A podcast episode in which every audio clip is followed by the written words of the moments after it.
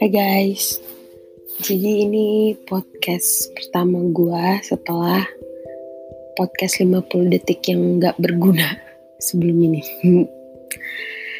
Jadi podcast ini judulnya tuh kenalan.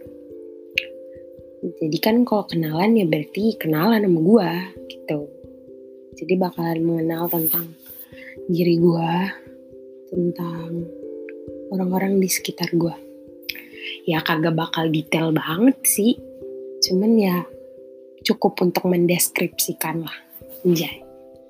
Ya iyalah, orang bilang kalau gak kenal maka gak sayang, gitu loh. Anjay. Jadi kita langsung aja ya. Nama gue Verlia, dan ini podcast pertama gue. Di podcast pertama gue ini, ya gue mau membahas tentang kehidupan gue, sekalian kita kenalan juga. Hmm. Walaupun mungkin ada yang udah kenal gue, ya ya gue terkenal, gak ada yang bohong. Bohong, bohong, demi Allah, gue narsis bet emang anaknya, maaf ya. um, mulai dari mana dulu ya? Ah, dari diri gue dulu deh. Jadi, nama lengkap gue, Verlia Pratiwi Rizky Ali. Sebenarnya asalnya tuh nama Verlia tuh dari, katanya sih dari film. Sebenarnya nama gue bukan Verlia, Verlia. Cuman di akte kelahiran tuh typo gitu deh masnya, jadinya Verlia. Padahal harus, harusnya nama gue Verlia. Uh, Kalau Pratiwi, ya tau lah ya. Ya pasti lu ngerti lah. Nih orang tua gue terinspirasi dari mana gitu kan. Kalau Rizky itu ada sejarahnya. Jadi uh, Rizky itu dikasih sama nama bapak eh dari sabda ngomong apa sih gue? Rizky itu dari kakek gue, dia ngasih, bukan rezeki loh artinya, tapi artinya adalah Republik Indonesia sedang krisis ekonomi. Ya, gue lahir tahun sembilan belas sembilan puluh delapan. Terus Ali ya nama bapak gue.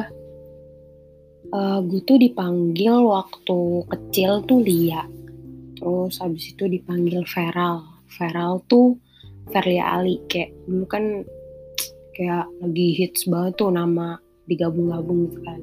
Nama gue dulu waktu S M P sampai S M A tuh Veral, dipanggil sama temen-temen gue Verlia Ali. Terus kalau buat uh, sekarang gue dipanggilnya Verli, kalau nggak Ver. Ya teman-teman kuliah gue manggilnya Ver atau Verli.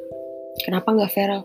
Ya gue ngerasa kayak, ya udah kagaknya kagak lagi-lagi mulut gue napa sih, kagak zaman gitu Ver Veral lagi ya, Verli aja kalau gak Ver gitu.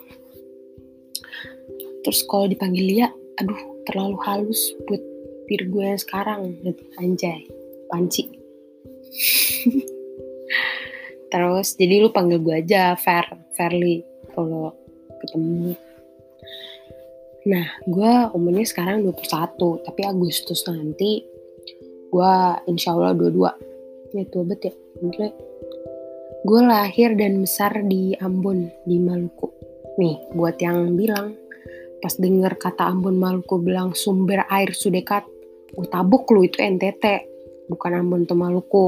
Terus buat yang bilang Maluku di Papua, gue tabok lagi lu. Enggak ya temen-temen, Ambon sama Papua beda provinsi, beda pulau guys. Ntar deh kapan-kapan gue bikin podcast bahas tentang Ambon. Nah terus tapi sekarang gue tuh lagi merantau guys. Gue sekarang kuliah di Unpad, Universitas Padjadjaran. Gue ngambil farmasi. Setelah satu tahun gue bolos kuliah dulu alias gap year. Ya gue anak gap year. Jadi harusnya gue tuh masuk kuliah dua ribu enam belas. Tapi gue gap year, jadinya gue masuk dua ribu tujuh belas. Gara-gara kagak keterima di mana-mana.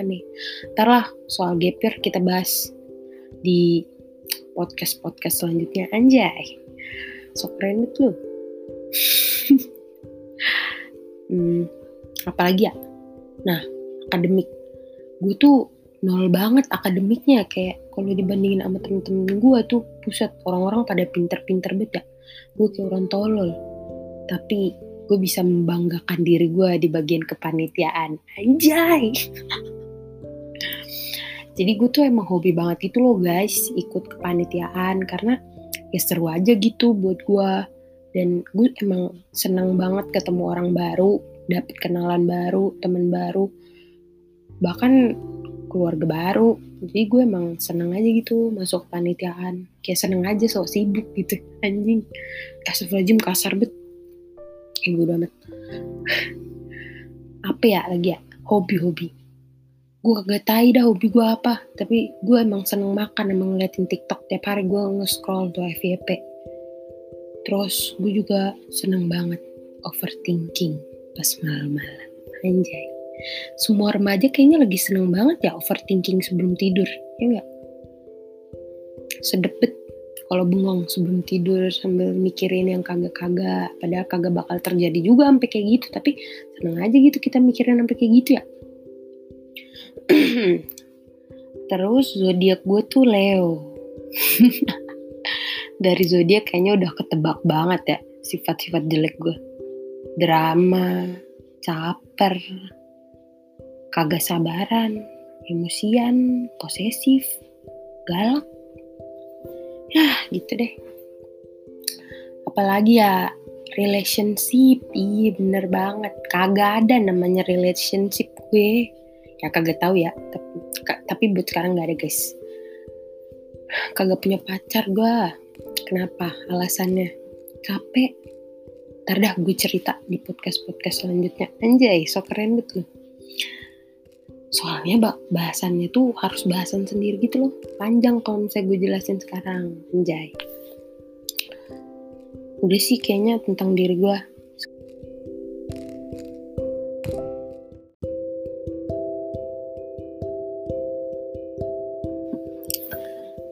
Oke, sekarang cerita tentang orang tua gue. Jadi tentang keluarga gue maksudnya. Uh, orang tua gue, papa itu orang Buton, mama itu orang Ambon. Nah, mereka berdua tuh pasangan yang serasi banget sih, dan saling melengkapi banget sih di mata gue. Kayak papa tuh orangnya super nggak peka. Maksud gue kayak dia menganggap gue sama adik gue tuh udah dewasa. Jadi ya harusnya kita udah tahu gitu loh keputusan yang kita ambil. Tapi kalau mama tuh bener-bener peka banget, dia ngerti.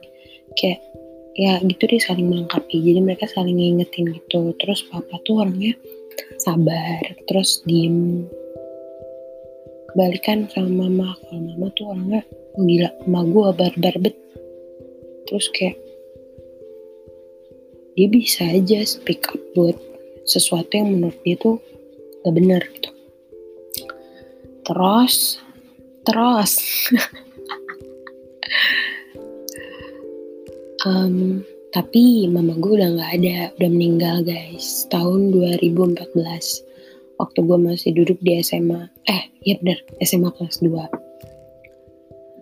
hmm, Kalau ditanya sedih, sedih lah, siapa yang gak sedih coba kehilangan maknya. Tapi menurut gue ya dia diambil juga karena Allah sayang gitu loh sama dia gitu guys. Terus sekarang papa gue kayak udah jadi sekaligus papa dan mama buat gue sama adik gue. Itu deh guys, pokoknya ntar gue ceritain deh kalau tentang mama gue. Tapi gue gak janji ya bakalan ceritain atau enggak. Kalau ada kesempatan gue bakalan ceritain detail. Terus uh, ke gue punya satu saudara cewek, saudara kandung. Saudara kandung uh, namanya Dinda, tapi namanya enggak, eh tapi sifatnya enggak sehalus namanya, oke? Okay? Hmm, dia itu sifatnya itu lima puluh persen dakjal, bener-bener dakjal. Itu ya Allah, adik gue nih, nih Dinda kalau lu dengerin podcast gue, gue harus tahu kelakuan lu bener-bener dakjal, lu bener-bener lu. Gila, kayak gue pernah baca ya, ketika kita punya adik perempuan, kita tuh bakalan mengalami, uh, kayak kita bakalan mengalami suatu keadaan emosi yang gak pernah kita sangka kita punya gitu loh. Kayak anjir gue bisa semarah ini gitu, kayak gitu loh. Dan emang terbukti di adik gue yang satu ini, bener-bener dia. Dan bukan cuman gue gitu loh yang emosi sama dia, tapi kayak tante-tante gue juga pada emosi sama dia, soalnya emang dia dajal tuh. Terus gue punya kakek sama nenek yang menyayangi gue seperti anak mereka sendiri. Uh, love you. Hmm, abah sama umi, kayak gue bakalan sedih banget sih kalau mereka udah gak ada lagi di dunia nih. Kayak sedih, soalnya kayak ketika emak gue gak ada, kayak mereka berdua ini yang gantiin gitu loh. Apalagi umi, huhu sedih. Gue jadi sedih kalau ngomongin ini, jadi kita gak usah bahas terlalu detail, intinya kayak gitu. Terus gue juga punya tante-tante yang ya walaupun julid tapi mereka perhatian dan baik sih sebenarnya. Mereka sebenarnya orang baik, cuman ya gitu deh.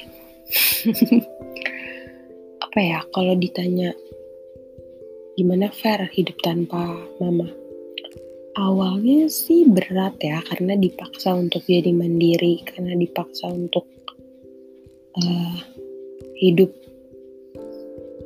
tanpa kasih sayang seorang ibu, dan hidup melihat orang-orang lain tuh ada emaknya gitu loh. Tapi ya apa ya, kehidupan manusia itu emang gak mulus banget gitu gak sih, kayak pasti ada aja rintangannya. Kayak lo emang dikasih Allah rezeki yang banyak, pendidikan yang bagus, keluarga yang mendukung lo, teman-teman yang banyak, tapi pasti ada satu hal, kesedihan yang menyeimbangkan itu, biar kayak ini loh, lo tuh gak boleh sombong, kayak teguran gitu lah pokoknya. Karena ya emang gitu, alur kehidupan tuh gak ada tuh ceritanya hidup lu bahagia dari awal sampai akhir. Bahkan dongeng nih, pasti walaupun udah happy ending di season satu, pasti di season dua bakalan ada konflik yang lebih tai lagi. Bahkan happy ending mereka di season satu tuh bisa jadi beginning of something worse in season dua. Ya biar apa? Biar seru lah hidupnya, biar seru alur ceritanya. Jadi ya guys, apapun ujiannya, pasti kalian bisa mengatasinya kok. Kayak apapun masalahnya pasti bisa kalian selesaikan, pasti ada solusinya. Karena Allah sendiri yang bilang, dia tuh gak ngasih ujian ke orang yang gak bisa menyelesaikan masalah itu sendiri. Dan ujian itu datang biar kita tuh bisa mengupgrade kualitas diri kita. Misalnya nih, dari yang gak dewasa dikasih ujian sama Allah, jadinya dewasa. Yang gak mandiri dikasih ujian, eh dikasih, iya bener, dikasih ujian sama Allah, jadinya mandiri. Jadi itu tuh buat apa? Buat ngupgrade diri kita. Jadi kalian tuh jangan jangan menganggap Allah ngasih kalian masalah dalam hidup itu karena dia gak sayang sama kalian. Banyak tahu hikmah dan pelajaran yang bisa kita ambil dari ujian hidup. Terus jangan anggap kayak masalah itu dikasih Tuhan karena dia gak sayang sama kalian. Tapi anggap masalah itu ada karena Tuhan tuh masih notice sama kalian. Karena serem gak sih kalau misalnya kita gak dinotis Tuhan, kayak... Hmm. Jadi anggap aja kayak ujian tuh ada karena Allah tuh masih, Allah atau Tuhan masih ngeliat kita kayak, oh ini ada manusia satu, hidupnya lagi tenang-tenang aja, gue kasih dah masalah. Itu, biar dia bisa mengupgrade diri dia, keluar dari zona nyaman. Gitu sih menurut gue. Jadi kalau ditanya gue sedih atau enggak, sedih. Tapi gue menganggap itu sebagai ujian buat gue, bisa mengupgrade diri gue, dan bahwa Allah tuh masih notice gue ada di dunia ini gitu loh. Udah deh guys, itu kayak pesan-pesan penutup buat podcast kali ini, walaupun agak gak nyambung, hehe. Udah guys, kenalan sama gue segitu aja. Kayaknya selanjutnya gue bakalan jelasin tentang apa ya, gak tau deh, ntar lihat aja. Bye.